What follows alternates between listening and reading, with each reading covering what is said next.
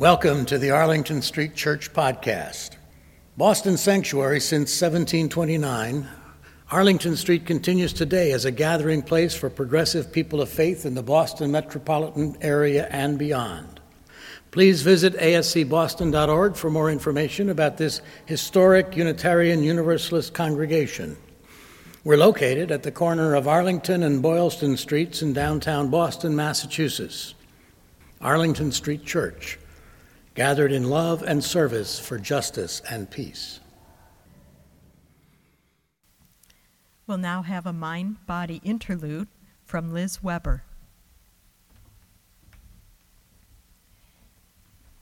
Here's an experiment from yoga teacher Matthew Sanford. We'll hear more from him in the sermon, but first let's try this together. As you're willing and able, slump your shoulders.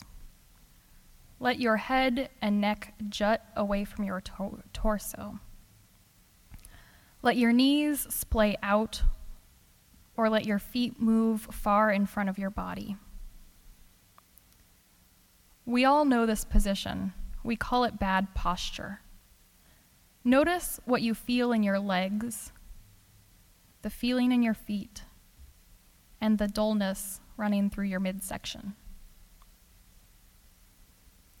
Now try moving from this position to sitting upright.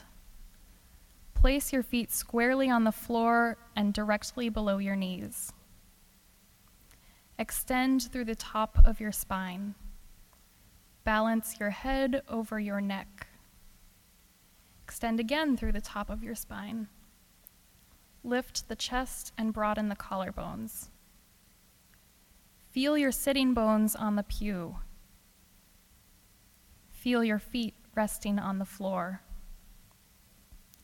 Feel the back side of your body and the ribs behind your heart. Feel your feet again, this time a little more towards your heels.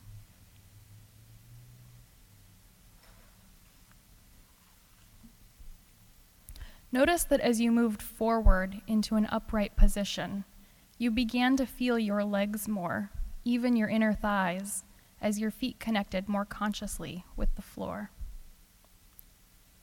Soften the skin on your face.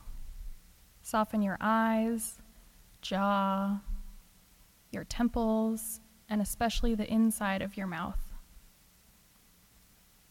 Take a breath and notice how much more you feel within your body.